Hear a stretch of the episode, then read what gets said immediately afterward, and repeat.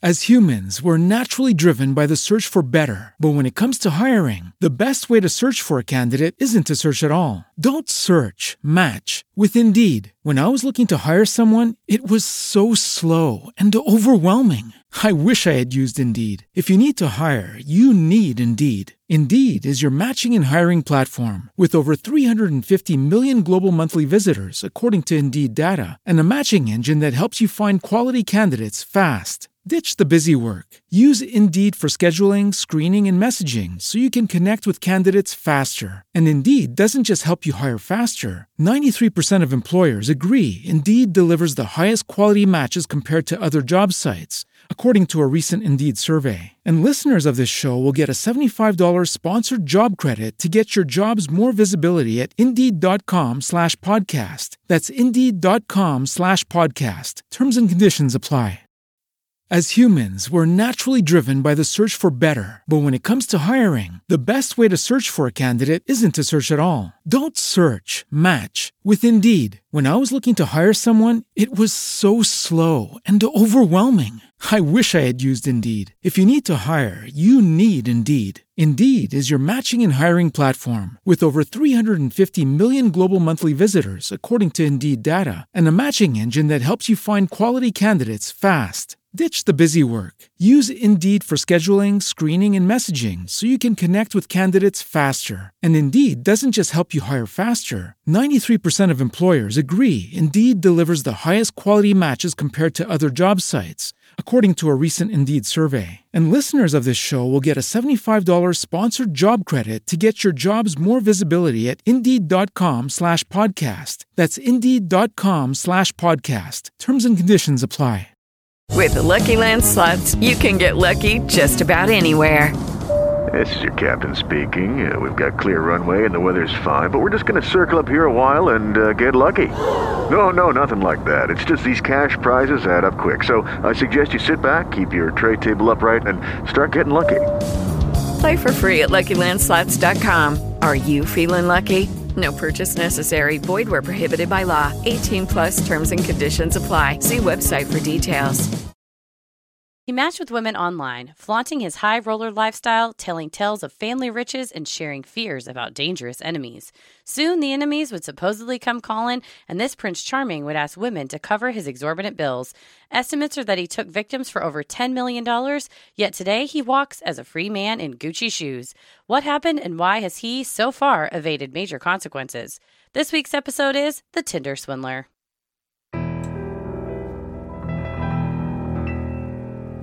A bump in the night, your heart fills with dread. Probably a murderer who wants you dead. It could be a ghost, a demon, or worse. Perhaps you're the victim of a witch's curse. It's hopeless, you're doomed. You'd call a priest if you could. You'd rather just listen to who? Sinisterhood.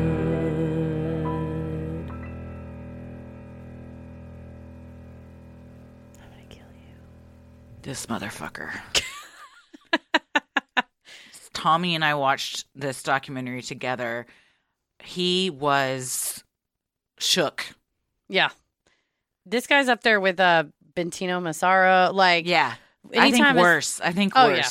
Smarmy, alluring. Yeah, at least Bentino is like, you are joining a cult. This guy is, I love you. Oh, I have my enemies. Please help and give me $1 million. The enemies were sending me. Tommy and I by the end were just dying laughing at his enemies. We're like, who the fuck are your enemies? And then Tommy was like, his enemies are the women that have found out before him. That's true. Who it was. His enemies are freezing your accounts. Right? Technically, that's true. There wasn't really arms dealers or diamond merchants. No. It was pissed off women who had been scammed before him. Wow. I don't understand how people are capable of things like this. I don't understand. Watching it and knowing what he's doing, I'm just looking at him going, are you able to enjoy any of what you're actually doing? Because it has to be exhausting keeping up with the lies and having, it's 2:00. I got to send Cecilie my video. Now I got to send Ayleen something. Because I have a conscience, to me, I wouldn't be able to enjoy all the yachts and dinners and parties because I knew I would know what I was doing. But looking at him, it doesn't seem like he's bothered. No, and I also, in some ways, because of how unapologetic he was throughout and continues to be, I wonder if there's some part of him that likes it, that is almost likes it more and enjoys it more and has that feel of, oh, this private jet's even sweeter because some dummy's paying for it, not me. When in reality, he's a really good snake. And that's what I used to tell all my fraud victims when I was at Legal Aid was, you're not an idiot that this happened to you. It's just as much as you're not an idiot for going on a hike and a snake jumps out and bites you. Mm-hmm. You didn't stick your hand in a snake's nest. Like, you were just living your life and a snake happened to get you, and nobody's going to think, oh, you're, you know, if you said, well, I went and jumped in a snake pit and did, you know, in this case, these women were just doing what I did, which is swipe on a guy and meet a guy who seems like a Prince Charming. Let's TBD. We're not sure if Paris is a swindler yet, a Bumble swindler. But so far, it's going pretty well. But, you know, you're just if he is, he's not doing a good job at it. No, he's just about to lock it down in a few days. Yeah. And with working from home, I don't know where his other women would be. Nowhere. He would have to tell them that he was just permanently on a trip somewhere because he's just with me. He's been on a 2-year trip. But, you know, that's how, you know, in the new millennium, what a dorky thing to call it. But that's how, you know, you meet people and you match with people. So for sure. I hope this is one egregious example and not what repeatedly happens. Most time we just get screenshots from our single friends who show us some of the medieval times and police. I look forward to it every day. I look forward to those messages every day. Yeah, I think you're onto something, though, that part of why he does it is that he gets off on making these women think that he's fallen in love with them, and also having these women, some of them, legitimately fall in love with him. Yes, and so you're not just playing with people's money, you're playing with their emotions, which is way worse. Mm-hmm. And scars them, and they've all said it's had long impacts. And the Tinder Swindler documentary, if you've seen it, it primarily focuses on 3 victims from 2018 to 2019. We're going to kind of give you the whole rundown of his life, and you can see it all started pretty early. Yeah, so. Yeah. And if you haven't seen the documentary, what a ride. Go check it out. It's, I mean, there's so much to it that this is going to be a long episode, and there's still a lot that we don't touch on. But, yeah, so Felicity Morris did a great job, so go check that out. Well, I'm Christy. I'm Heather. And let's get into it. Shimon Hayut was born September 27, 1990 in Israel. As a child, Shimon studied in a Talmud Torah elementary school, a school where students are provided an elementary education in Hebrew, the scriptures, and the Talmud. Felicity Morris, producer of the Tinder Swindler documentary, told Vanity Fair, he actually grew up in a very conservative neighborhood in Tel Aviv. His father was a rabbi. I think there was always something in him that wanted to rise up into a luxury world. His father, Yohanan Hayut, also served as the chief rabbi of El Al Airlines.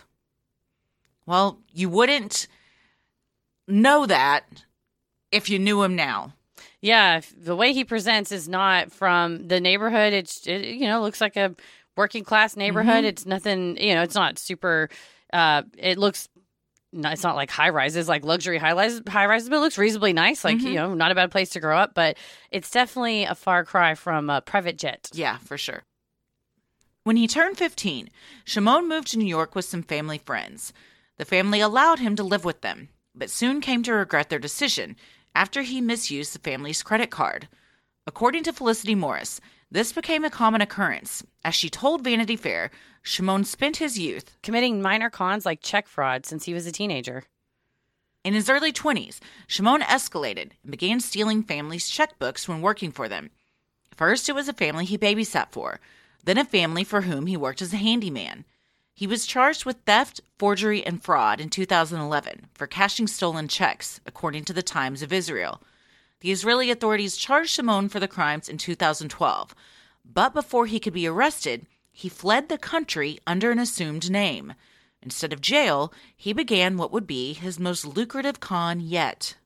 If you have no ties to people, or you don't care if you see your family, or you don't care about setting down roots and having friends, It's real easy to just pick up and go, and that's what he does in time after time after time. It also says a lot about you if those things don't matter to you at all. Mm-hmm. If everyone is disposable and your own family, you'll just turn on a dime.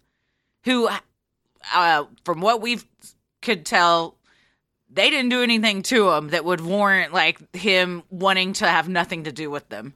No, it seems like there's some question about how much his dad knew and whether he knew. His dad's totally, of course, denied everything, but certain folks that have, had run-ins with him were like, well, it's, he introduced me to him and told me to do business dealings with him. But if it's your kid, that's not unheard of. Your kid has a painting business. You refer him to that, a financial planner and say, please use my son.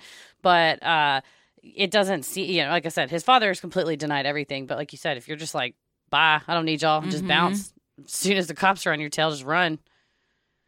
In 2012, Shimon met Rabbi Raymond Badouche, who was in charge of the congregation Ahavat Shalom, a large charity in New York, according to Netflix. The rabbi was unaware of Shimon's recent swindling. Rather, he thought highly of Shimon because of his family and their connections. When he began hitting up Rabbi Badouche for money, the clergyman obliged, offering funds to help Shimon care for his mother who was ill, or his brother's family's obligations. In return, Shimon offered Badouche what the rabbi called VIP treatment anytime they were in Israel. And it's, it's a big charity, a couple $1 million, and you see that you got a kind heart and somebody that you put your hand out. I mean, it's not unheard of for churches and whatnot to get scammed. And to also, I don't know what the VIP treatment was, but you maybe don't ask questions because you're like, well, our charity's getting a lot of money and that's a good thing for our charity.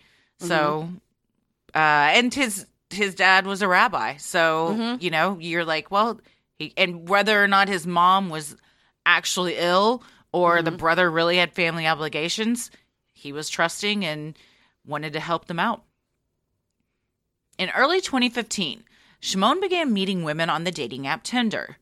One woman, who was called Sari by a Finnish newspaper, met Shimon in Asia while on holiday in February of 2015. He gave her a fake backstory. No longer was he a rabbi's son from a conservative neighborhood in Israel. Instead, he told her that he was a rich businessman and arms dealer. Sari was immediately taken with him, completely unaware that she had just become Shimon's first Tinder victim. And this is the first one that's kind of reported about in the Finnish newspaper and covered by the Finnish media. They're now saying after the release of the documentary, the Netflix and the documentary makers have said they've had dozens and dozens and dozens that date from all over. Oh, yeah. I mean, if he started doing check fraud when he was 15, I mean, you might start dating a couple years after that. Yeah. Getting on, I mean, I don't know. I hope 15-year-olds aren't on Tinder. I'm assuming 18-year-olds are on Tinder. I don't think you can be 15 on Tinder. But yeah, I mean, I would not be surprised if there were women long before her. When Shimon arrived in Finland to visit with Sari, he was suspiciously using another woman's credit card. He easily explained this away, telling his new love interest that his high-risk business dealings had frozen his accounts, forcing him to use the other woman's card. Suddenly, however, that card was out of commission. With that card no longer working, Shimon conveniently asked Sari to lend him her credit card to cover his expenses. He was wealthy, after all, and promised to pay her back. To sell the con, Shimon even called his bank in front of Sari, asking the banker to transfer 15,000 euros to her account. However, according to Finnish newspapers, when the transaction cleared, the amount was just 15 euros, a fraction of what he promised. Shimon explained this was a mistake by the bank, but still continued using Sari's card. By now, he was flying to different countries and paying for trips for other women whom he had also met on Tinder. Unbeknownst to Sari, she was footing the bill for his extravagant lifestyle. Shimon continued to rack up more debt, eventually convincing Sari to take out a consumer loan to cover the charges. In total, Shimon convinced Sari to give him over 38,000 euros, roughly $42,000. It's a lot of flights, a lot of caviar, a lot of Gucci shoes. one of the most shocking things to me about this is how fast he would spend their money. Like mm-hmm. how fast 20 grand went for him. I mean, in 2 days, he's blown through 20 grand mm-hmm. on, I mean, I would have to like set out on a mission to spend $20,000 and I wouldn't even know how to go about doing that. No, but he's like expensive hotel, but even that's probably like maybe $2,000 or $3,000 a night. I guess if you stay there a week, maybe, I don't know. And private jets and just dinners and stuff. I mean, it's an effort to spend that type of money so quickly like that.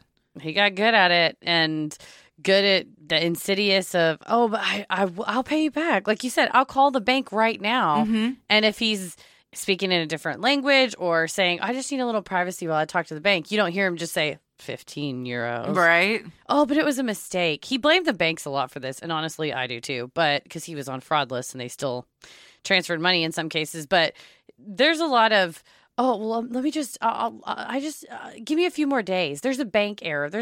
Sometimes there are bank errors. Like when I went to the bank today and there's no fucking money in it. That was crazy. I had to go to a different bank.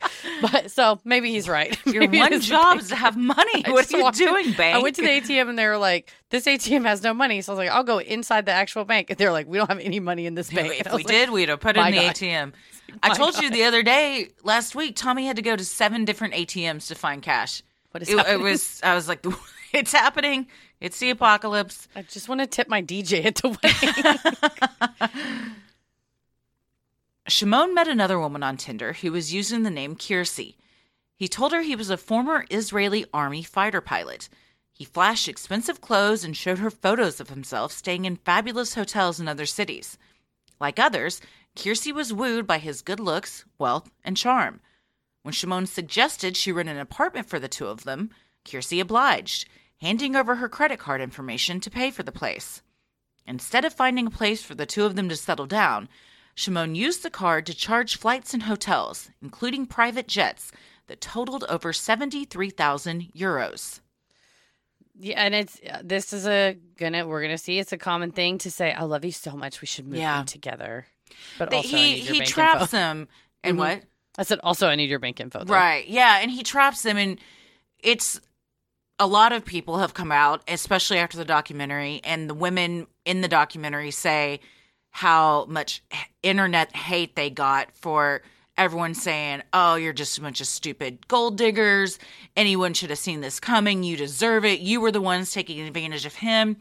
And when you watch this documentary and you see the legitimate pain that these women have gone through, not just financially, because their fucking credit has been destroyed. And it takes years and years to come back from something like that. Decades even. But also their hearts. Like mm-hmm. two of them thought they were in like a monogamous relationship with him and were planning on having a family with them. One of them, it was like her best friend. So it's not and like they say, he finds people that are empathetic and are mm-hmm. very, emotionally charged that are looking for love and looking for friendship, and that's what he preys on because those are the people that are going to do what he wants them to do. But it's also super sad because those are the people that, like, want love so bad that they'll almost do anything for it, and they're kind of blind to what might be happening. And also you're completely right, he also tugs at the heartstrings and plays them like a fiddle because he will keep the love bombing going. Yes. Like Cecile said, he texts me every mm-hmm. single morning. Every single morning, how are you doing? She said we spoke every single day, and mm-hmm. I'm like, when I first started dating Paris, we spoke maybe once every 48 hours, once every 3 or 4 days. Just check in. I'll see you again. But it was not like an intense. We met the first moment we matched, but it can be intoxicating when someone mm-hmm. you meet a handsome guy and charming. They all said he had a great personality and is like, I've never felt this way about someone before. I mean, you get excited and for sure. Unless you see his face in a magazine that he's a swindler, you would not immediately go, maybe this guy's like scamming. Especially if that's what you're wanting. You're wanting mm-hmm. this fairy tale romance, whirlwind.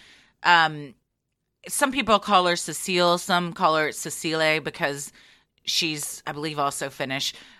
She wants that, and she talks about in the documentary that I grew up watching, American love romance movies, and that's what I always wanted. So if that's what you're wanting, it's easy for you to get swept up in this just like whirlwind romance. Yeah. And he was she's from Norway and that's it. Yeah. But meets her in England, and then they're, and we're getting ahead of ourselves, but you're meeting these women in Finland and you're from another country and you travel for work and you're jet setting and it is so romantic. It's like a Hallmark movie. It's like he watched a Hallmark movie and was like, okay, I'm going to tell him I'm a handsome arms dealer.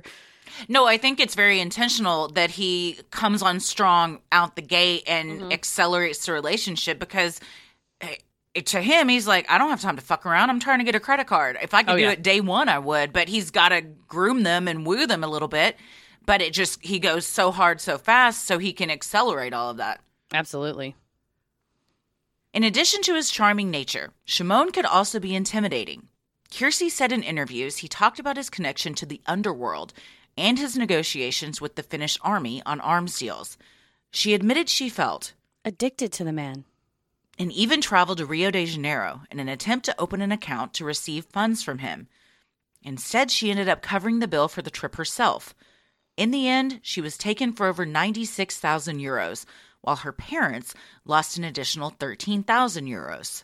Yeah, and that's another weird, convoluted explanation he gave her was like, well, because of the way that the funds are and I have to protect myself and you have to go to Rio and you have to open the bank account, and then, of course, ghosted her and she's in Rio trying to open a bank to receive money. Having spent all this money to get there. Thousands more. Yeah. And you know what?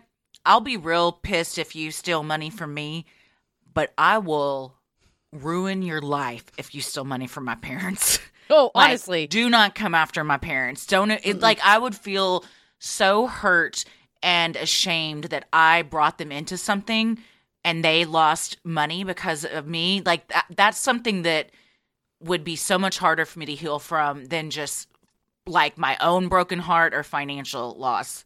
Absolutely. It's like, don't fuck with cats. Don't fuck with mom and dad. Exactly.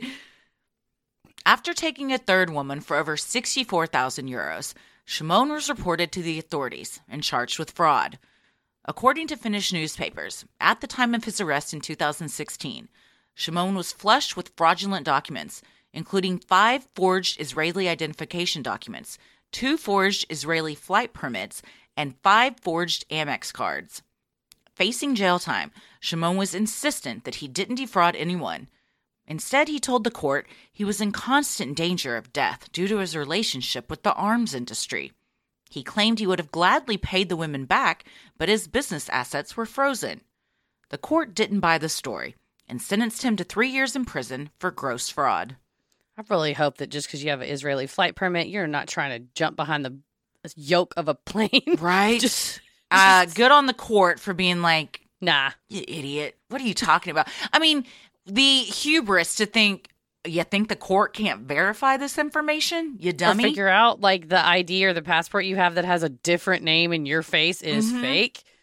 This is the absolute right term for this is gross fraud, because all this is gross as fuck. In 2017, Shimon was released from prison and extradited to Israel to be charged for his previous crimes.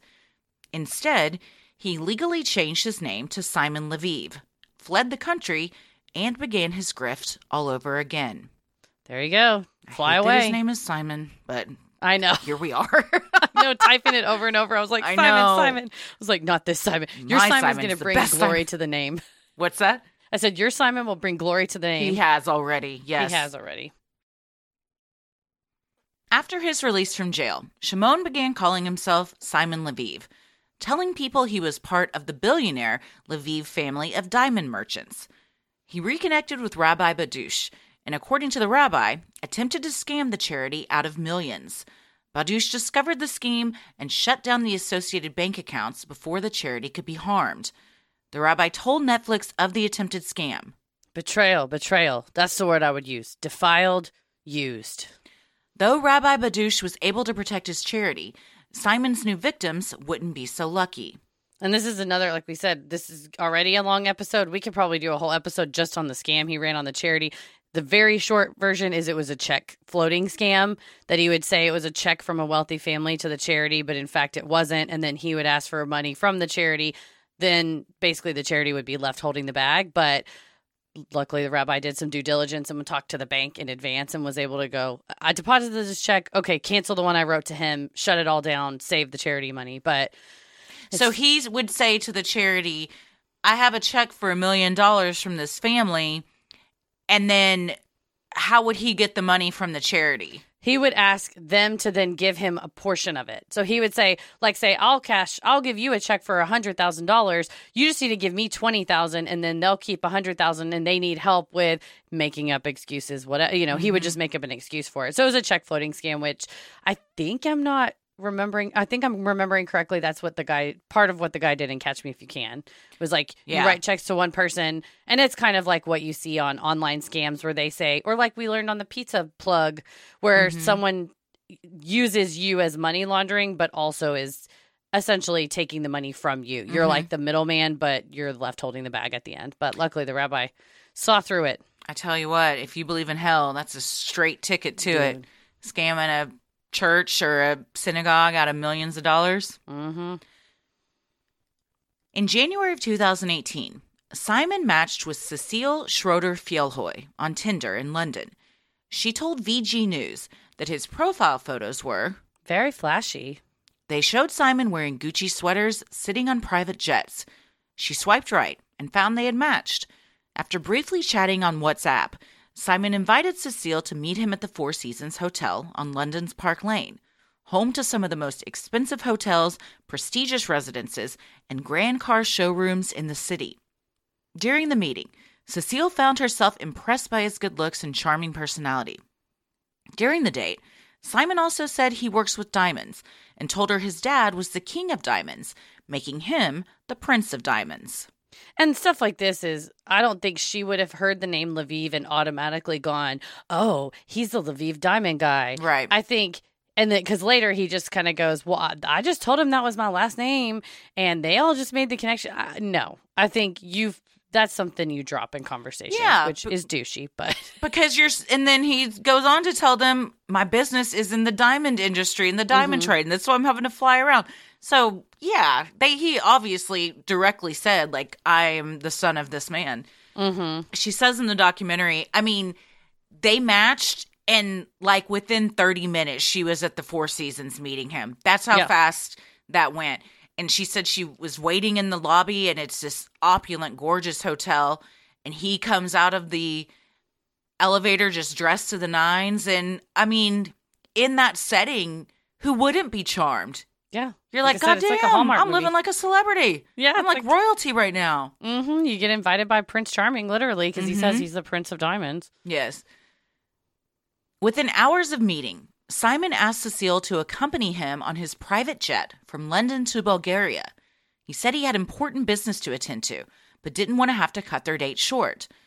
Despite a group text of girlfriends telling her it was not wise, Cecilie decided to throw caution to the wind. She went home, hurriedly packed an overnight bag, and was then whisked away to the airport in a luxury car driven by one of Simon's personal drivers. Cecilie felt comfortable with her decision. She and Simon already had so much in common. The conversation had flowed, and there appeared to be an instant attraction. Doing her due diligence, she had also Googled his name, when several articles came up confirming he was the son of billionaire diamond oligarch Lev Leviev. She had no reason to believe the stories he had told her weren't true.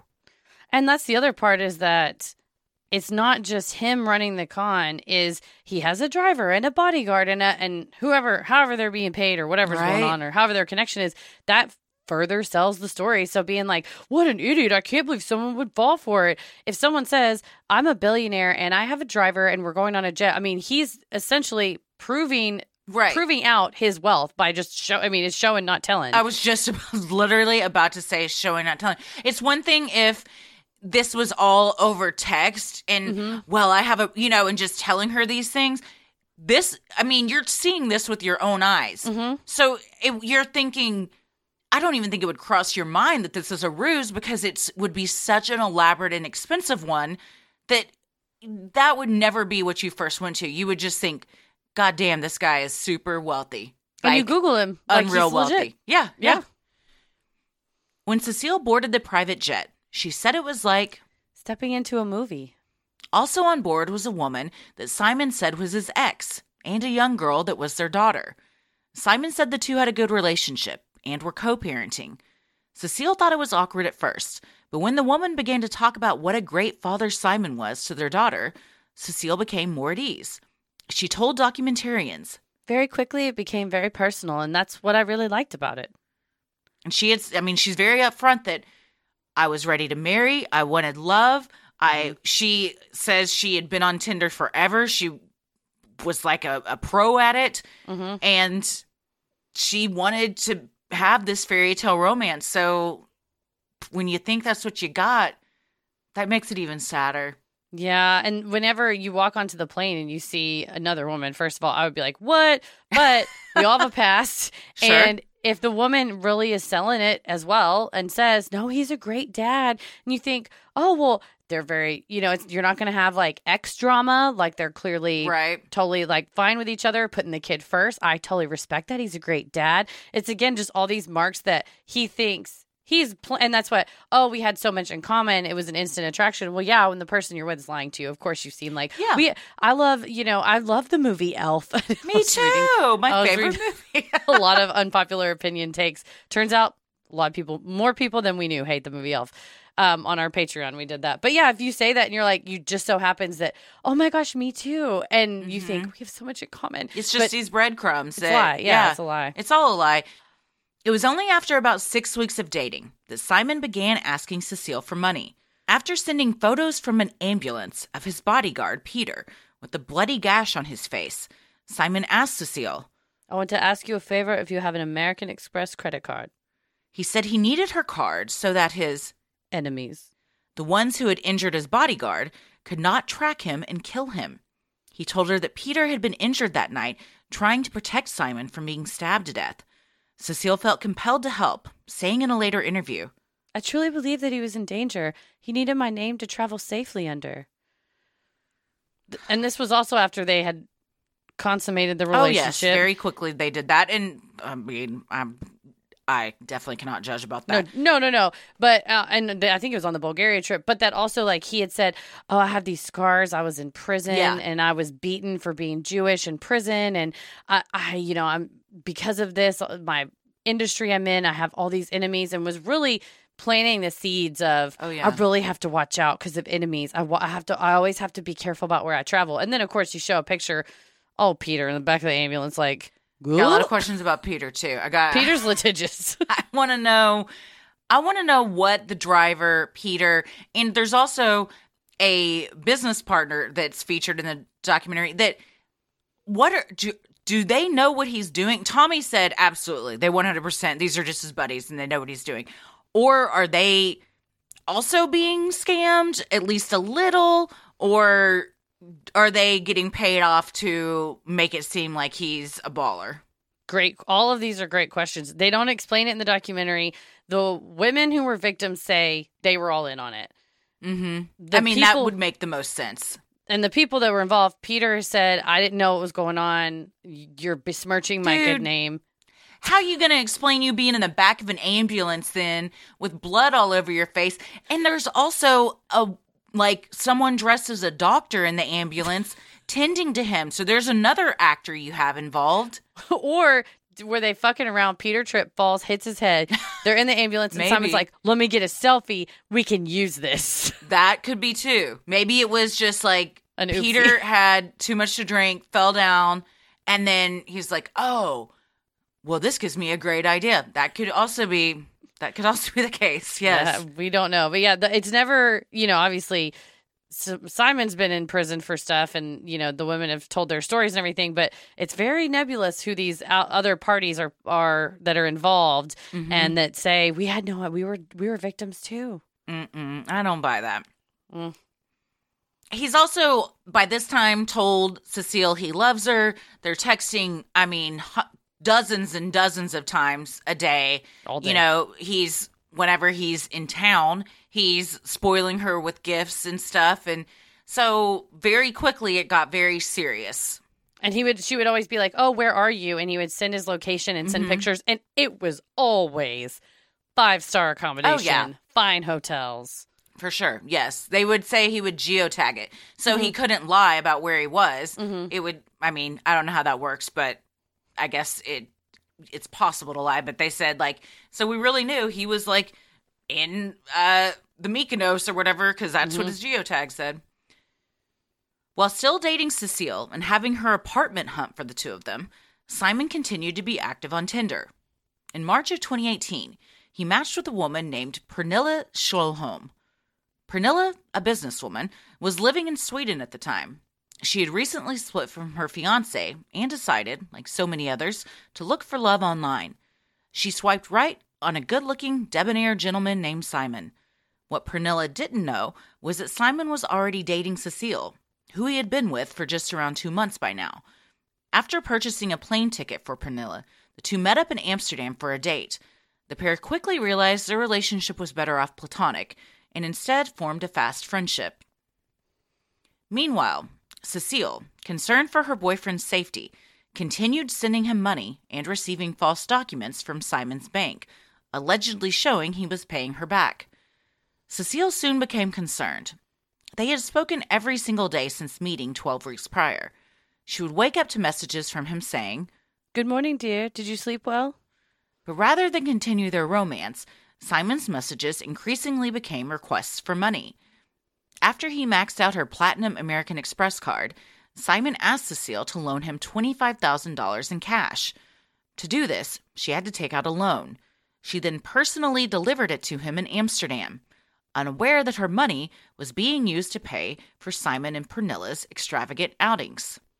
And you can't blame Pernilla. She didn't know. No. You know, she just thought he was rich and had a big wad of cash. Didn't know it came from another woman's loan. So all of these women, their things are being paid for by the women before them. Yes, it's a Ponzi scheme. It's a Ponzi scheme, yeah. So to think you're going to try and get your boyfriend who you love, who you're... She's shopping for, like, what he told her was a $15,000 a month budget for a flat. And she's FaceTiming him in apartments, like, oh, I really like this one. And I mean, it's all in the documentary. They're gorgeous apartments. You think you're looking for your forever home. You're going to get married. He's told her they're going to get married. She's going to have his babies. And then you fly out and give him a bunch of cash. You think you're protecting him. And instead, he's using it to pay for clubs and dinners for another woman. The same night. All in this is all happening at the same time. Mm-hmm. How do you not have a conscience? It's rough. And he, you know, like I said, he seems very unapologetic to this day. And just says, well, they gave it to me. They wanted to give it to me. I'm like, that's different, though, than, you know, I tell you, hey, man, we're at the restaurant and I forgot my wallet. Mm-hmm. When in really I have my wallet and like, hey, sucker, I just got my money. You didn't want to give me. I mean, you're going to do it because we're friends and whatever. And I'll catch you next time. But like, that's not the same as it. That's a lie. I mean, I'm just. Right. Theft by deception. That's a thing, right? Man. Yeah, for sure. Yeah. In a last-ditch effort to save their relationship, Cecile invited Simon to meet her in Oslo. He would never show up for the meeting. In just 13 weeks, Cecile had taken out 10 loans for Simon and lost $250,000. When a check he sent to her for $500,000 didn't go through, Simon declared he had tried to help her and he was done with the whole thing. Unable to pay her creditors, Cecile admitted to American Express that she had been lying about her being the one spending the money while traveling. When she showed Amex statements and pictures of Simon, they broke the news to her that he was a con man they had been trying to catch for quite some time. Cecile cut off Simon completely, reported him to the authorities in Norway and England, then contacted journalists at the publication VG and shared her story. That's rough. What a revelation. From a credit card company of all. Right? Damn. But also it's so sad. The VG article is told in words and images and video, and the same with they use the same images in the documentary because she documented a ton of this because a lot of their conversations were on WhatsApp and she would take videos and stuff, so she has the text. But then also it's a video of her just like filming where she's at in Oslo being like, I really thought he would be here. I just really thought that he would show because he expressed all this love for her. Like you said, yes, the money is horrible. But there's also this like lifelong scar of like trusting. Can I trust again? How am I going to trust? And that's why it's hard for me to just go, oh, what a bunch of dummies. They just gave away all their money. No, like she went there genuinely believing this was like the father of her future children. If they were dummies, they can't all be dummies. As many women as he's done this to, I mean, he's very good at what he does. Yeah. It's his job and he's very good at it. So they're not dummies. He's just a very good snake. Yeah, that's what I'm telling you, man. You don't feel bad that you got bit by a snake when that's all they do is they bite. And you're just the ankle that was walking by that you happened to swipe and you did nothing wrong in the swiping. Yeah, I mean, who knows how many people he swiped on and met up with that didn't fall for it, you know, but a ton of them did, which now that I think about it, that is interesting. I wonder if there were some that were just like, nah, I'm not into you. And or like left before they could get had. Or say like, my credit's not good enough to get an Amex Platinum. I do not have this money to give you. And I ain't going to no bank and pulling out a bunch of money. But, you know, if you really are in love and you think they're in love with you, like that's hard. It's not just like somebody that is a friend or a coworker. Like this is the person you think you're going to spend the rest of your life with. Mm-hmm. And she said because of that, when he asked her for this money and credit cards, she thought, of course, I'm your girlfriend. This is what I would do, you know? But like how we would think if Tommy or Paris asked us for something like that. I'd be like, you owe me though. I'm going to keep a spreadsheet. I'm like, our money is in one account, so you can have whatever's in there because it's also mine. As we're recording, we ain't married yet. So. That's true. That is true. Simon's friendship with Pernilla progressed. They would take holidays with friends, enjoy lavish parties, and wildly expensive dinners. Money was not a problem, Simon would tell her, as he was the son of Lev Leviev, the king of diamonds. Even though Simon and Pernilla were not involved romantically, that didn't stop him from running the same scam on her as the previous woman. 8 months after meeting, Simon called Pernilla late one night, telling her his enemies were out to get him and that his bank accounts had been frozen as a means of protection. To sell the story, he sent her the same photos of a bloodied Peter that he had sent to Cecile. Terrified for her friend's safety, Pernilla agreed to loan Simon some money, believing she would be quickly paid back. Simon assured her reimbursement checks would be arriving shortly. So just completely aside from bloodied Peter is hilarious. I didn't even think about that when I wrote that, or I wouldn't have written it. He sent a photo of a bloodied Peter. I was bitch, deep, unmatched. We ain't friends with a block. Yeah, that is a dick pic nobody wants in their DMs. It's all mashed up. What is it mashed? Mm-hmm. But yeah, I mean, all of it. What's really sad is that she was living with her mom and she was saving up to move into her own place. And she had saved all this money and was about to move. And it was also around Christmas time. But she said, well, to the interviewers, like, what's more important, my apartment or helping my friend that's in danger?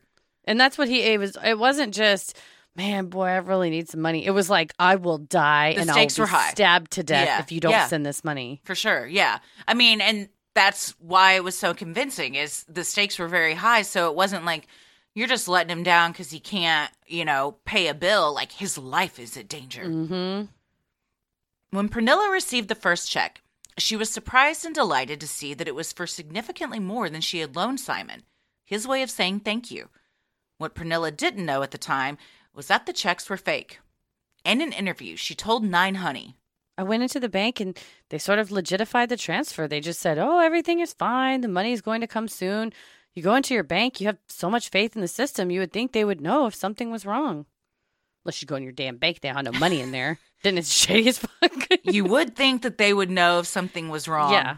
I thought it was digital now. I feel like back in the day, you go to the grocery store, you write a check. Now, when you go to the grocery store and write a check, it's like ACH style. Like they put it through a little scanner thingy and it scans the numbers at the bottom, which tell like your routing number and your account number. So it comes out immediately?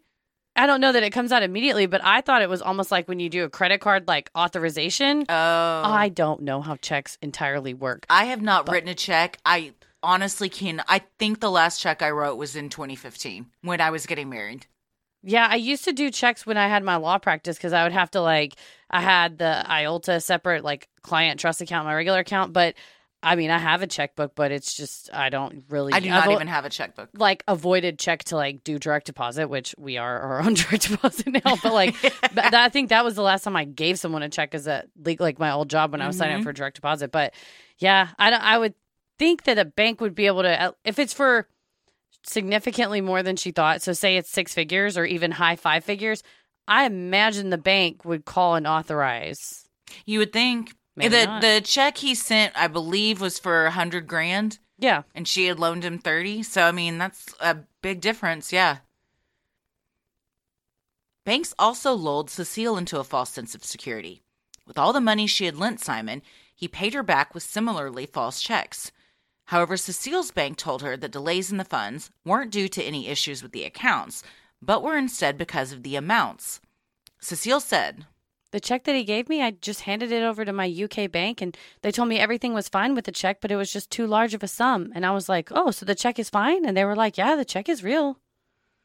Soon it came to light that the checks weren't fine, and the women were on the hook for all the money they had given Simon.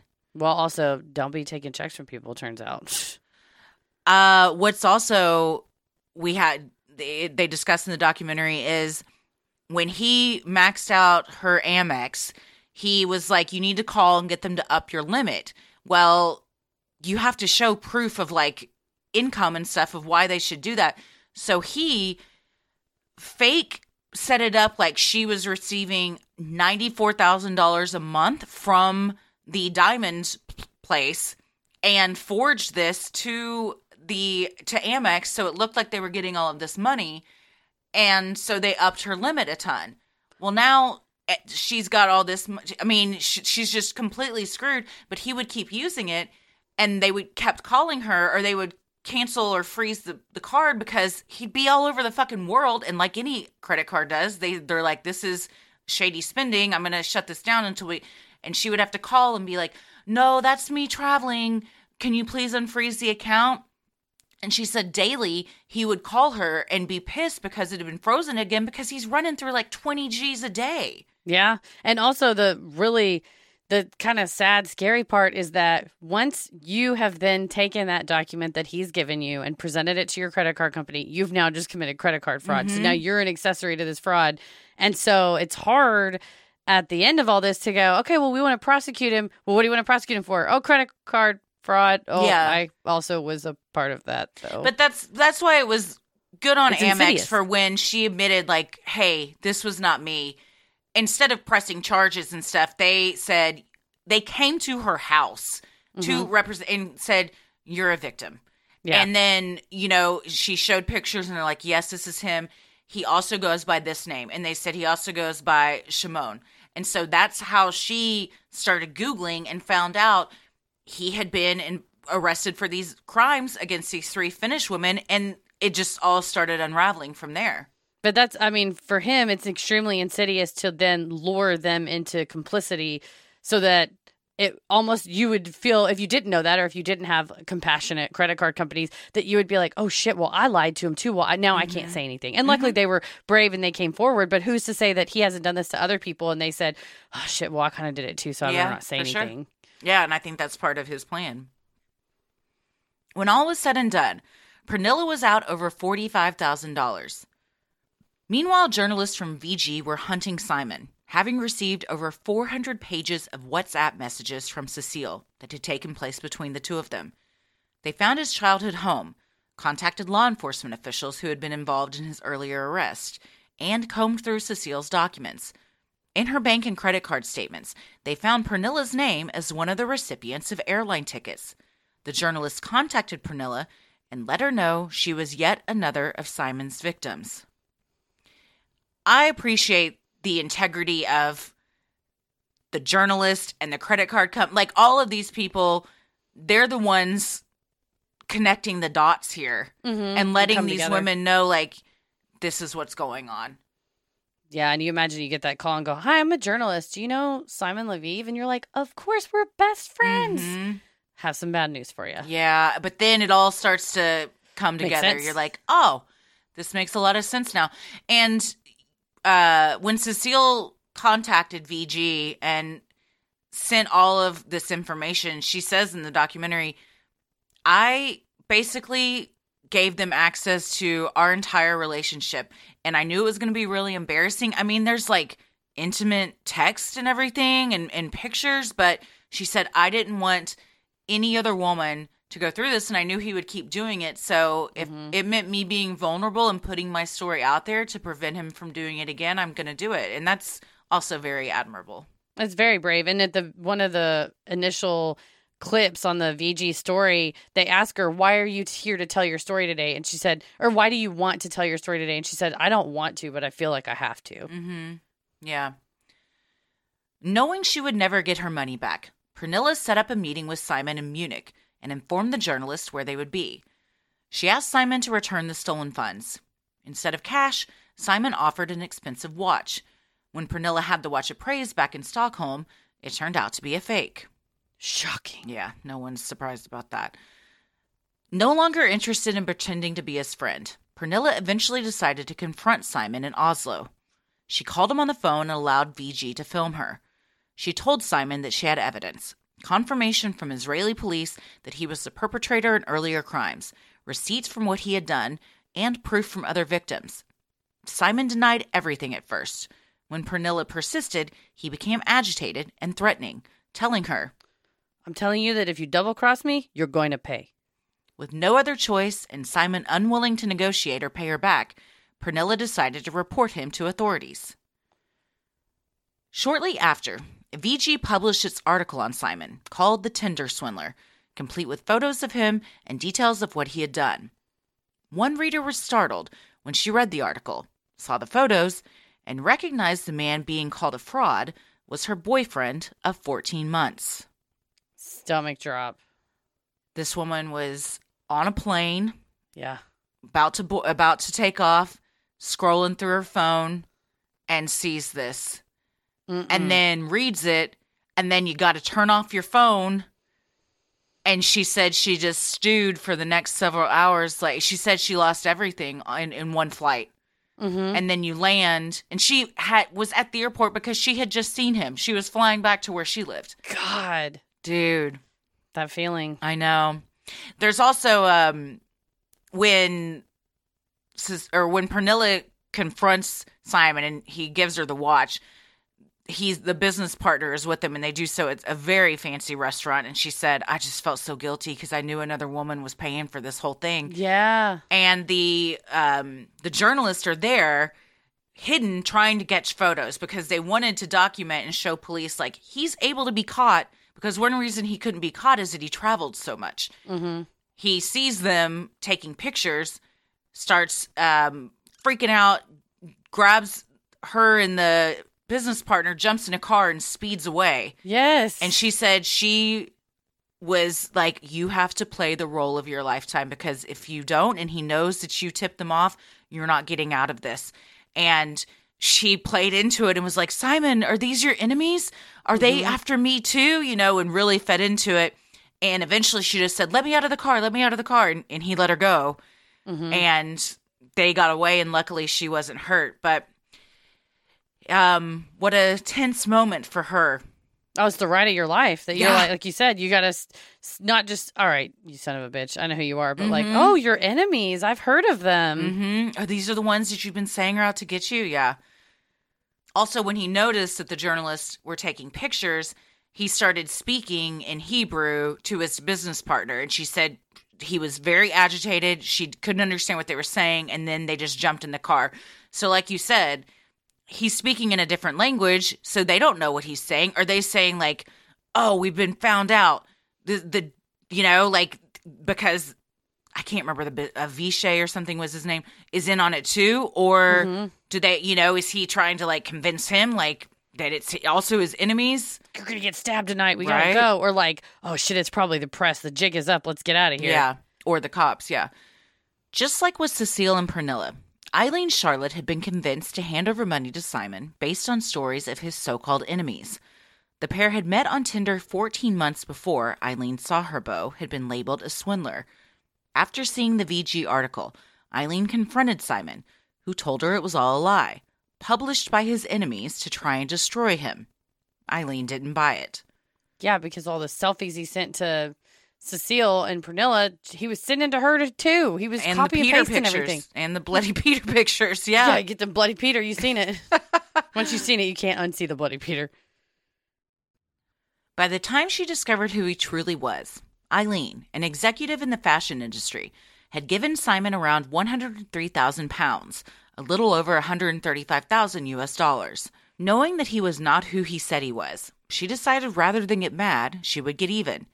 She convinced Simon that she was an ally and offered to use her knowledge of his extensive collection of designer clothes to try and recoup her losses.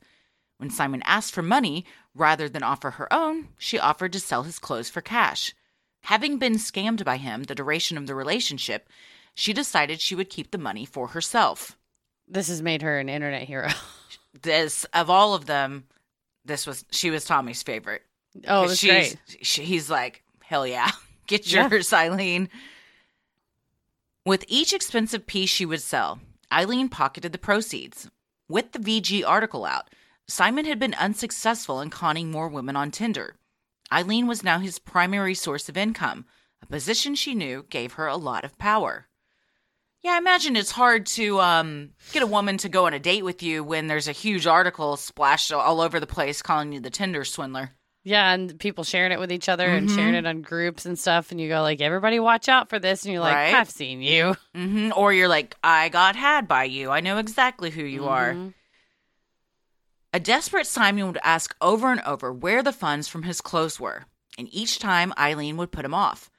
Eventually, rather than threaten Ayleen like he had the other women, Simon attempted to pull at her heartstrings. He would send her selfies in which he looked disheveled. He would show her videos of hostels he was staying in for just dollars a night, a far cry from the five-star accommodations he was used to.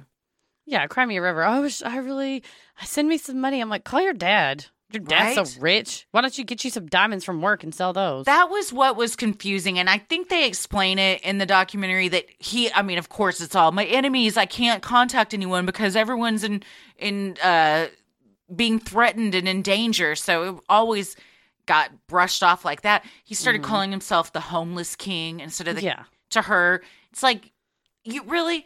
You're this rich and you don't got an account somewhere that you can access or somebody can't bring you some cash. Like, give me a break. Yeah, right. It's like, where are your other friends? Why am I your only friend? Where's Peter?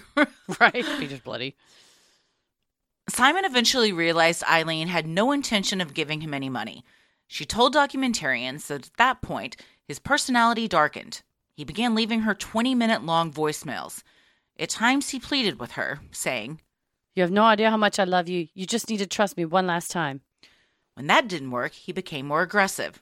"Don't send me lies. I know how to lie. I can teach you how to lie. I need this money to succeed." As he had with both Cecile and Pernilla, Simon eventually threatened Ayleen. "You will get the worst fucking enemy you have ever seen in your life for you and your fucking family if you ever play with me. Give it the money today." He got the families of a lot of these women involved, too. Mm-hmm. When Cecile left, when she realized what all had happened, she called her mom, and like all moms, she said, "Come home. I will take care of you." Mm-hmm. And she flew home.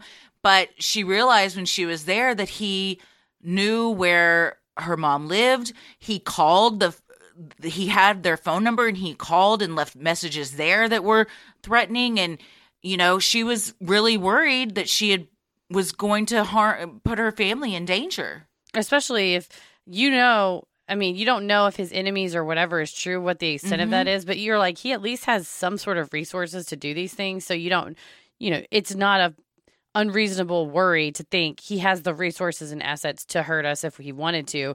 And this is just also classic abuser behavior of pleading. And then when the pleading doesn't work, the threatening and threatening of the family. And also, even if you think he doesn't have the financial means, he's completely unhinged. Mm-hmm. And desperate. Yes. Yeah. A bad combo. Fed up with his attempts to con her, Ayleen reported his actions to law enforcement.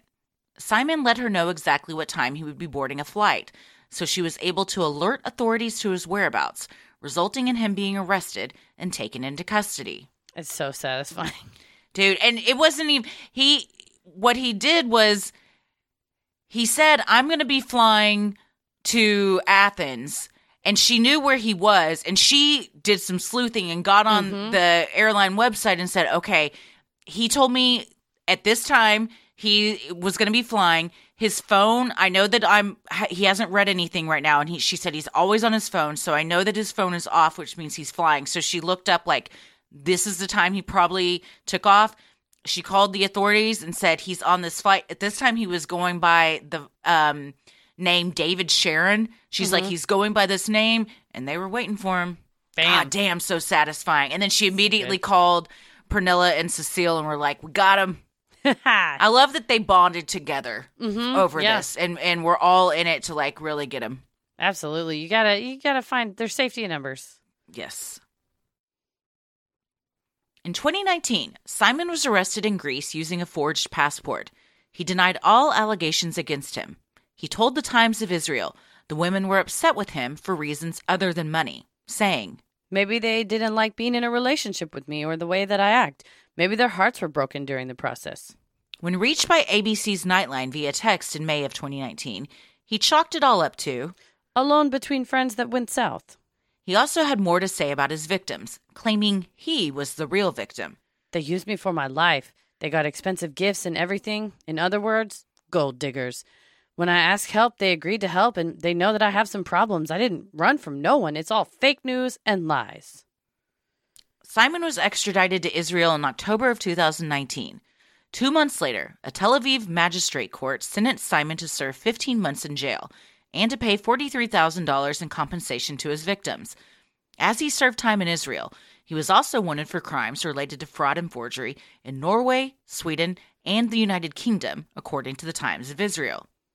So you feel good. You're like, oh, he got arrested, but he's chalking up so many crimes that he's only, it's like piecemeal. It's like, okay, you're going down for this one, but it's still. Like the Murdochs. Yeah. Mm-hmm. With the onset of COVID-19, Simon was released from jail in May of 2020, 5 months into his 15-month sentence. He initially launched a website offering business advice and, unsurprisingly, jumped back on the Tinder app. With his face splashed all over the news, it wasn't long before Tinder banned him for life. He also got banned from Hinge. Is that what it's called? Yeah. Okay, Cupid, Plenty of Fish. Like, all of them were like, nah, we ain't having this. You out. Yeah. In late 2021, a news crew in Israel conducted an interview with Simon.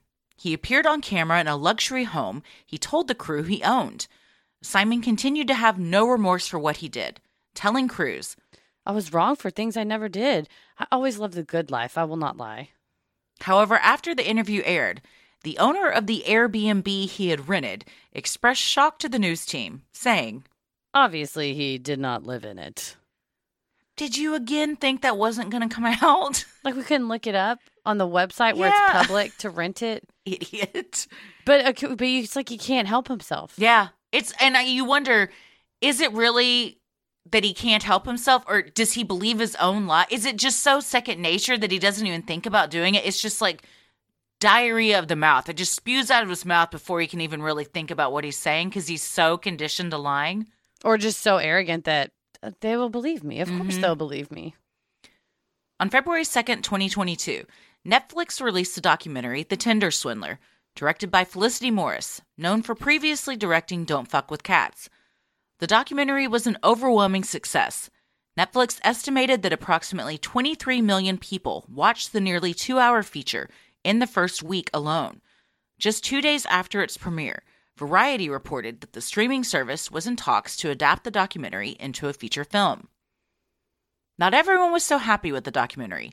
On February 22nd, as the documentary was increasing in popularity, Simon's bodyguard in the film, Peter, sent a cease and desist letter to Netflix. The letter claimed that Netflix used Peter's image without his permission and failed to get his side of the story. It also demanded 5 million euros, 3 million for the harm suffered, and 2 million for lost wages for his inability to work as a security professional anymore. So far, Netflix has not responded publicly to the demands. Yeah, I suppose if it's a famous photo of you getting whacked in the head, bleeding all over the place. But in this case, I think it's good promotion because Simon didn't get stabbed to death by his enemies because Peter took the lump on the head. Yeah. But, so if you're on the up and up, then you should be getting more work. Do they have to ask to use his image? The question becomes, you know, who is now a public figure, and I think limited purpose in regards to this story. He, after VG published the news article on him, and he participated in whatever way he participated in this.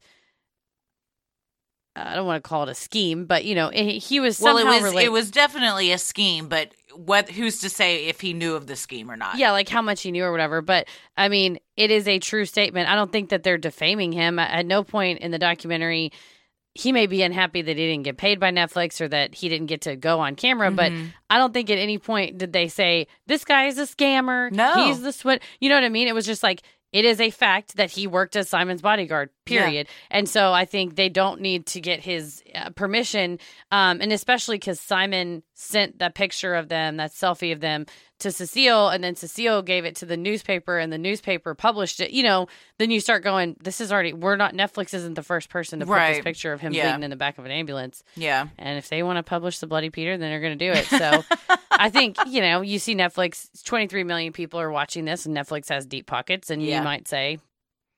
For sure. Exactly. The actual Lviv diamond family wants nothing to do with the con man that tried to stake claim to their fortune. Presently, they have filed a multi-million-dollar lawsuit against Simon on charges of defamation, invasion of privacy, breach of trademark, and impersonation. An attorney for the Levieves told E! News that the family hopes their lawsuit forces Simon to face justice and get the sentence he deserves. The attorney also promised that more lawsuits are on the way. Good. I mean, they got a lot of reason to sue. Yeah, I mean, I think it's not just a happens to be the last name Smith. Right. No, it's not only is it like not, I don't know how common of a last name it is, but they're the specific diamond family. And he said, my father is the king of diamonds. I'm the prince of diamonds. I mean, there was a very clear connection there. Yeah. Doubling down, a rep for Simon told E! News that Simon believes the family is just trying to insert themselves in the narrative for publicity after the show's success. Years earlier, Simon had his name legally changed to Lviv. He told Israel's Channel 12 News, I have the right to choose whatever name I want. I never presented myself as the son of anyone, but people use their imaginations. Bullshit. My face. Heather's giving the bullshit look. Would be one thing if you just said, my name is Simon Leviev, and my career is in the diamond industry. Mm-hmm. And then someone Googled Lviv diamond, and it pops up or whatever, and they make those connections. But I don't think that Cecile, apropos of nothing, would go, he's the prince of diamonds, absent him telling her that. You know, I think it's one of those where the women have too many details that I don't think they could have just made that connection on their own. Like, he clearly spoon-fed it to them. Mm-hmm. It's like on a much worse note, was it the Am I the Asshole that we covered where the guy called out his friend that kept saying he was friends with the video game maker? Who? Yes, he said he was like Gabe's son's best friend and he knew all the secrets about the video games. Yeah. Having been permanently banned from Tinder did not stop Simon from finding love. He appeared on Inside Edition with his then-girlfriend, an Israeli model named Kate Conlon. Standing by her man, she told Inside Edition, people sometimes do crazy and stupid things, but they say, okay, now I'm different, and this is how I take Simon. Well, just keep your credit cards to yourself. I read in page 6 that they now are just friends, apparently. Oh, interesting. So, but she got into a relationship with him fully knowing of the documentary and of the article. And at that point, you got to say, listen, you know the facts. If you get had, this is on you. Yeah. Separate checks. We're going to be doing separate checks. I mean. Dutch, we're all just doing our own thing. Yeah.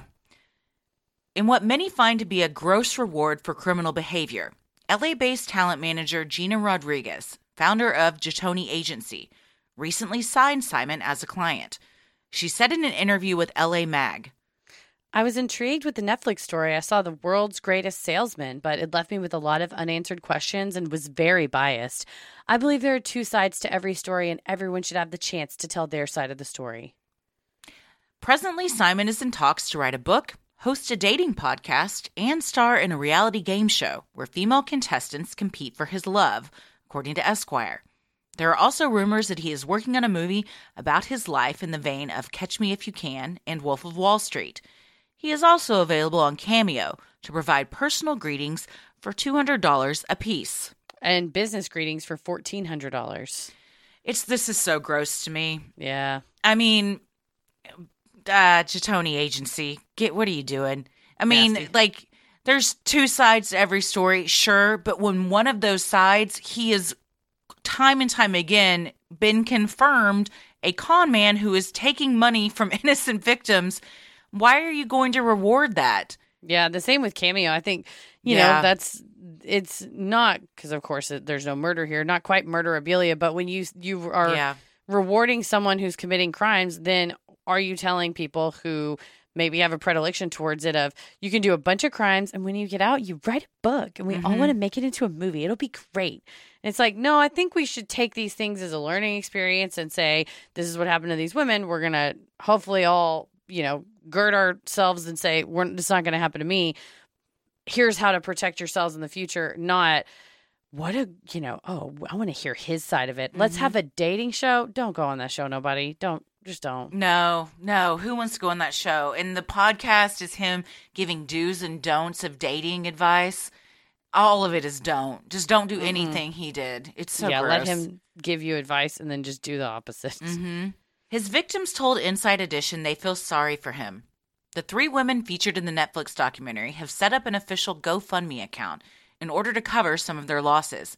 So far, they have recouped over 178,000 euros of their 600,000 euro goal. So I think they got some compensation for participating in the documentary, but not enough to dig themselves out of the holes that he left them in. It says a lot about their compassion that they, after all of this, can feel sorry for him. Yeah, and I think they want to see him be punished. Obviously, they've all reported him to authorities, and just watching him time and again evade capture and getting out of a 15-month sentence in only 5 months is frustrating, too. I think it's, a mix of emotions, but like you said, they have a lot of sympathy, but I don't think I would. So they're better people than me. Yeah, I would be pissed off and irritated that he has a movie or a podcast or whatever. Forever and ever. On March 14th, 2022, Pernilla suffered what the media called a legal setback. She was attempting to hold ING Bank, the financial institution that facilitated her wire payments to Simon, liable since Simon was on the bank's fraud watch list at the time of the transactions. The judge ruled in favor of the bank. That same judge previously ruled in favor of ING Bank when fellow victim Ayleen Charlotte tried holding the bank accountable in August of 2021. Another judge will hear Pernilla's case at a later date, according to Dutch newspaper De Telegraaf. Yeah, I think that's a breach of due diligence. If you have a fraud watch list and then someone's trying to wire money to somebody and at the very least you don't go, we're happy to facilitate your transaction. However, before that, we would like you to know that they're on the fraud watch list. Because otherwise, what's the point of having a fucking fraud watch list? Yeah, that's like having a no-fly list. People, you can't fly if you're on that list. You can't do things if you're on a list. No, or you can't write, if we, I don't know, we pay our editor for editing our Havana Syndrome episode and the payment gets stuck in Venmo because they think that we're sending money to Havana or whatever. True story. It's there's a Venmo at the very least for, not $100,000, it's way less. Way less. And it was a real person that Tommy had to talk to get that cleared of why, because the word Havana got flagged and they had to say, what is this for? And he said, my wife's podcast. And he had to send some screenshots of stuff. And they were like, cool, thanks. Even Venmo for much less than this was on the ball. We have a fraud watch list, and anyway, we sent him the $50,000. Yeah. Sorry, it's gone. Cecile, meanwhile, has set up a nonprofit organization called Action Reaction, aimed at helping victims of financial fraud. She said in an interview, "As for what's next, it's a big world and it's hard to know where to start, but I started in my home country of Norway. I'm talking to politicians about fraud because the system, when it comes to money, is so rigged towards protecting the banks. I've started an organization, but I've not been able to get it off the ground yet because I've been trying to fix my own life. When I have the energy, I'll go out there and speak up for the cause."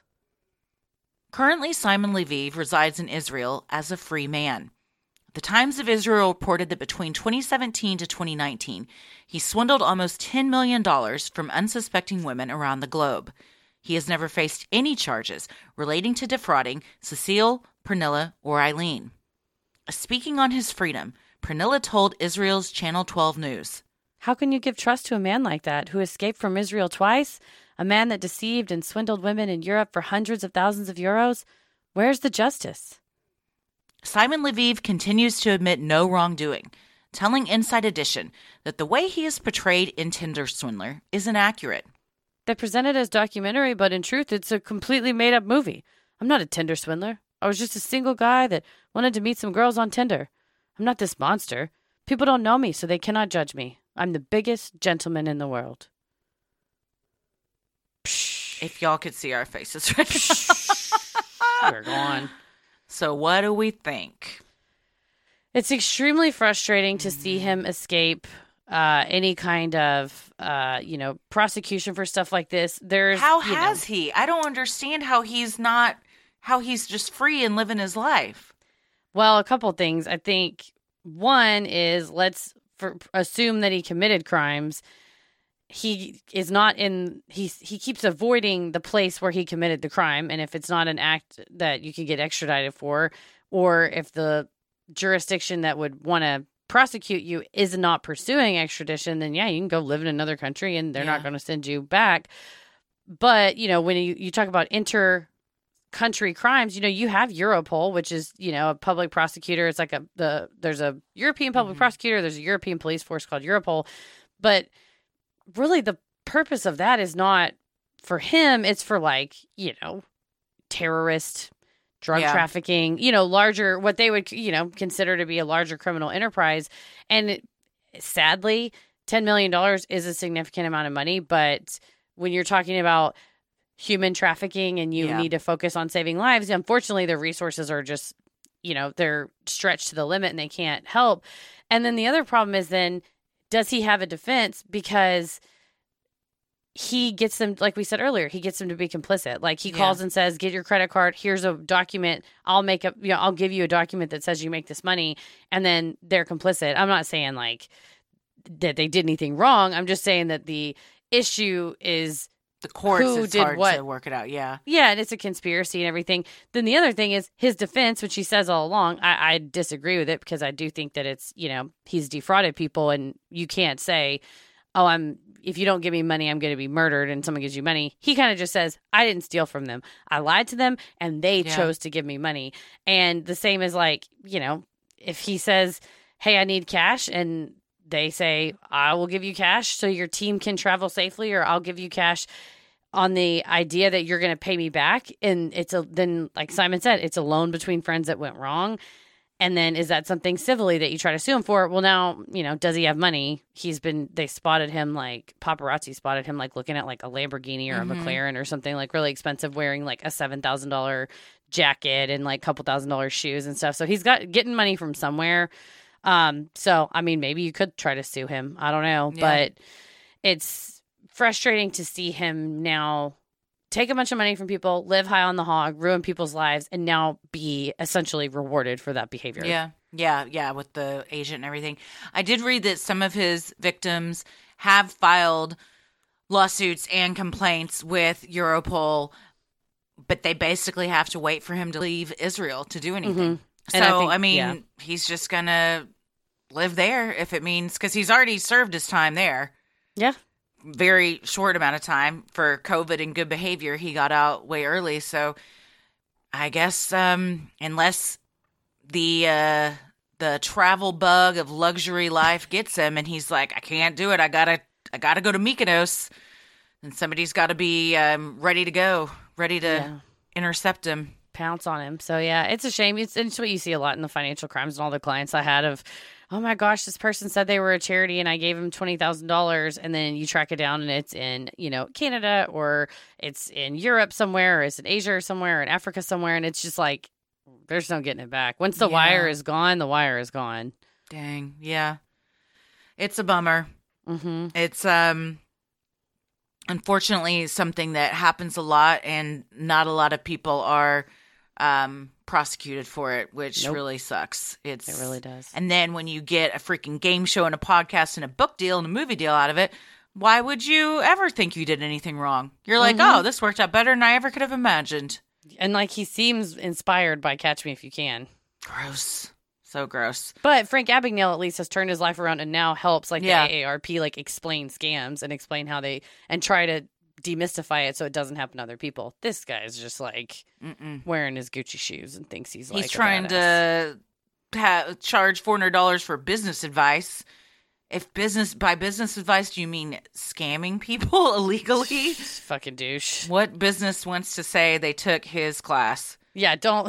It's not don't like I'm trained by the Simon Leviev School of Business. Like, shred that. That's embarrassing. Don't put that document up on your wall. No, no, no, no, no.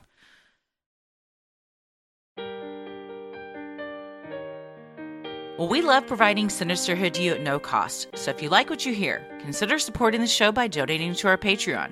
We're a small operation, creating the show for you by researching, writing, recording, and producing it ourselves.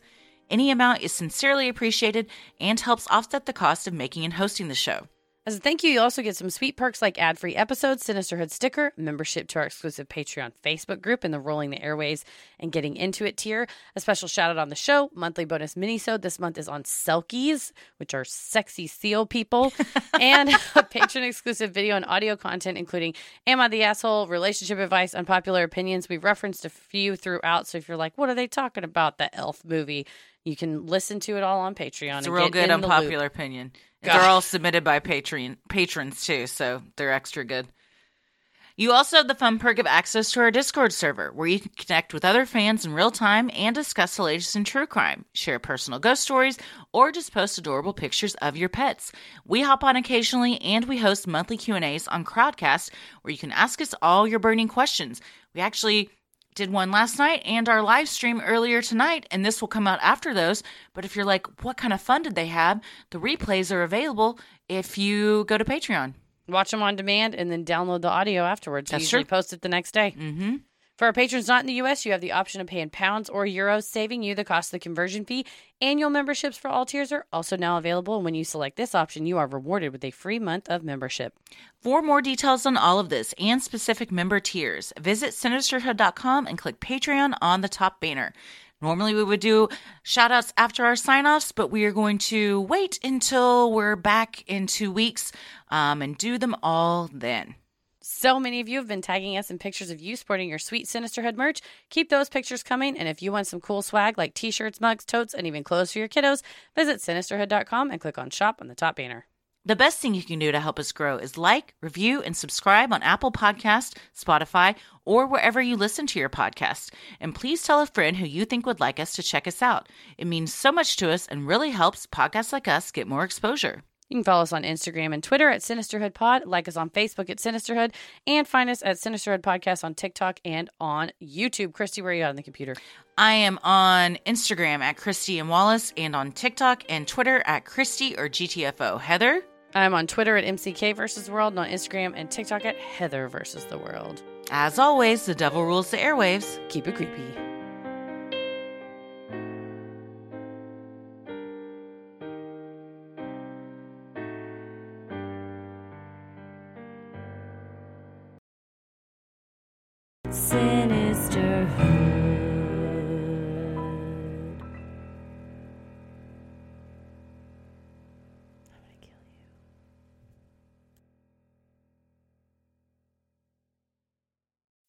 As humans, we're naturally driven by the search for better. But when it comes to hiring, the best way to search for a candidate isn't to search at all. Don't search, match with Indeed. When I was looking to hire someone, it was so slow and overwhelming. I wish I had used Indeed. If you need to hire, you need Indeed. Indeed is your matching and hiring platform, with over 350 million global monthly visitors according to Indeed data, and a matching engine that helps you find quality candidates fast. Ditch the busy work. Use Indeed for scheduling, screening, and messaging so you can connect with candidates faster. And Indeed doesn't just help you hire faster. 93% of employers agree Indeed delivers the highest quality matches compared to other job sites, according to a recent Indeed survey. And listeners of this show will get a $75 sponsored job credit to get your jobs more visibility at Indeed.com/podcast. That's Indeed.com/podcast. Terms and conditions apply. With Lucky Land Slots, you can get lucky just about anywhere. Dearly beloved, we are gathered here today to... Has anyone seen the bride and groom? Sorry, we're here. We were getting lucky in the limo and we lost track of time. No, Lucky Land Casino, with cash prizes that add up quicker than a guest registry. In that case, I pronounce you lucky. Play for free at LuckyLandSlots.com. Daily bonuses are waiting. No purchase necessary. Void where prohibited by law. 18 plus. Terms and conditions apply. See website for details. As humans, we're naturally driven by the search for better. But when it comes to hiring, the best way to search for a candidate isn't to search at all. Don't search, match with Indeed. When I was looking to hire someone, it was so slow and overwhelming. I wish I had used Indeed. If you need to hire, you need Indeed. Indeed is your matching and hiring platform, with over 350 million global monthly visitors according to Indeed data, and a matching engine that helps you find quality candidates fast. Ditch the busy work. Use Indeed for scheduling, screening, and messaging so you can connect with candidates faster. And Indeed doesn't just help you hire faster. 93% of employers agree Indeed delivers the highest quality matches compared to other job sites, according to a recent Indeed survey. And listeners of this show will get a $75 sponsored job credit to get your jobs more visibility at Indeed.com/podcast. That's Indeed.com/podcast. Terms and conditions apply. With Lucky Land Slots, you can get lucky just about anywhere. This is your captain speaking. We've got clear runway and the weather's fine, but we're just going to circle up here a while and get lucky. No, nothing like that. It's just these cash prizes add up quick. So I suggest you sit back, keep your tray table upright, and start getting lucky. Play for free at LuckyLandSlots.com. Are you feeling lucky? No purchase necessary. Void where prohibited by law. 18 plus terms and conditions apply. See website for details.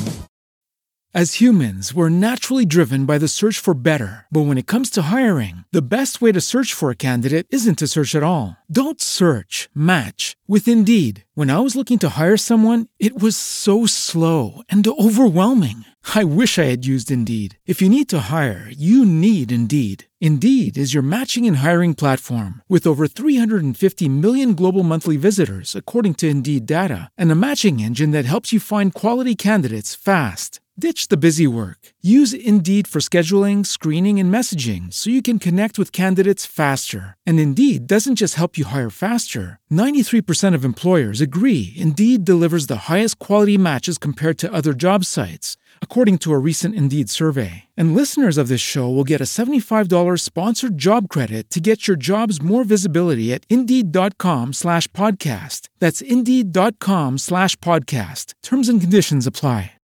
Lucky Land Casino, asking people, what's the weirdest place you've gotten lucky? Lucky? In line at the deli, I guess? Aha, in my dentist's office. More than once, actually. Do I have to say? Yes, you do. In the car, before my kids' PTA meeting. Really? Yes. Excuse me, what's the weirdest place you've gotten lucky? I never win and tell. Well, there you have it. You can get lucky anywhere, playing at LuckyLandSlots.com. Play for free right now. Are you feeling lucky? No purchase necessary. Void where prohibited by law. 18 plus. Terms and conditions apply. See website for details. As humans, we're naturally driven by the search for better. But when it comes to hiring, the best way to search for a candidate isn't to search at all. Don't search, match with Indeed. When I was looking to hire someone, it was so slow and overwhelming. I wish I had used Indeed. If you need to hire, you need Indeed. Indeed is your matching and hiring platform, with over 350 million global monthly visitors according to Indeed data, and a matching engine that helps you find quality candidates fast. Ditch the busy work. Use Indeed for scheduling, screening, and messaging so you can connect with candidates faster. And Indeed doesn't just help you hire faster. 93% of employers agree Indeed delivers the highest quality matches compared to other job sites, according to a recent Indeed survey. And listeners of this show will get a $75 sponsored job credit to get your jobs more visibility at Indeed.com/podcast. That's Indeed.com/podcast. Terms and conditions apply. With Lucky Land Slots, you can get lucky just about anywhere. Dearly beloved, we are gathered here today to... Has anyone seen the bride and groom? Sorry, we're here. We were getting lucky in the limo and we lost track of time. No, Lucky Land Casino, with cash prizes that add up quicker than a guest registry. In that case, I pronounce you lucky. Play for free at LuckyLandSlots.com. Daily bonuses are waiting. No purchase necessary. Void where prohibited by law. 18 plus. Terms and conditions apply. See website for details.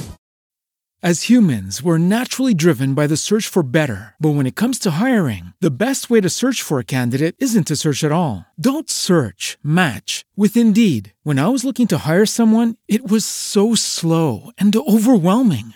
I wish I had used Indeed. If you need to hire, you need Indeed. Indeed is your matching and hiring platform, with over 350 million global monthly visitors according to Indeed data, and a matching engine that helps you find quality candidates fast. Ditch the busy work. Use Indeed for scheduling, screening, and messaging so you can connect with candidates faster. And Indeed doesn't just help you hire faster. 93% of employers agree Indeed delivers the highest quality matches compared to other job sites, according to a recent Indeed survey. And listeners of this show will get a $75 sponsored job credit to get your jobs more visibility at Indeed.com/podcast. That's Indeed.com/podcast. Terms and conditions apply.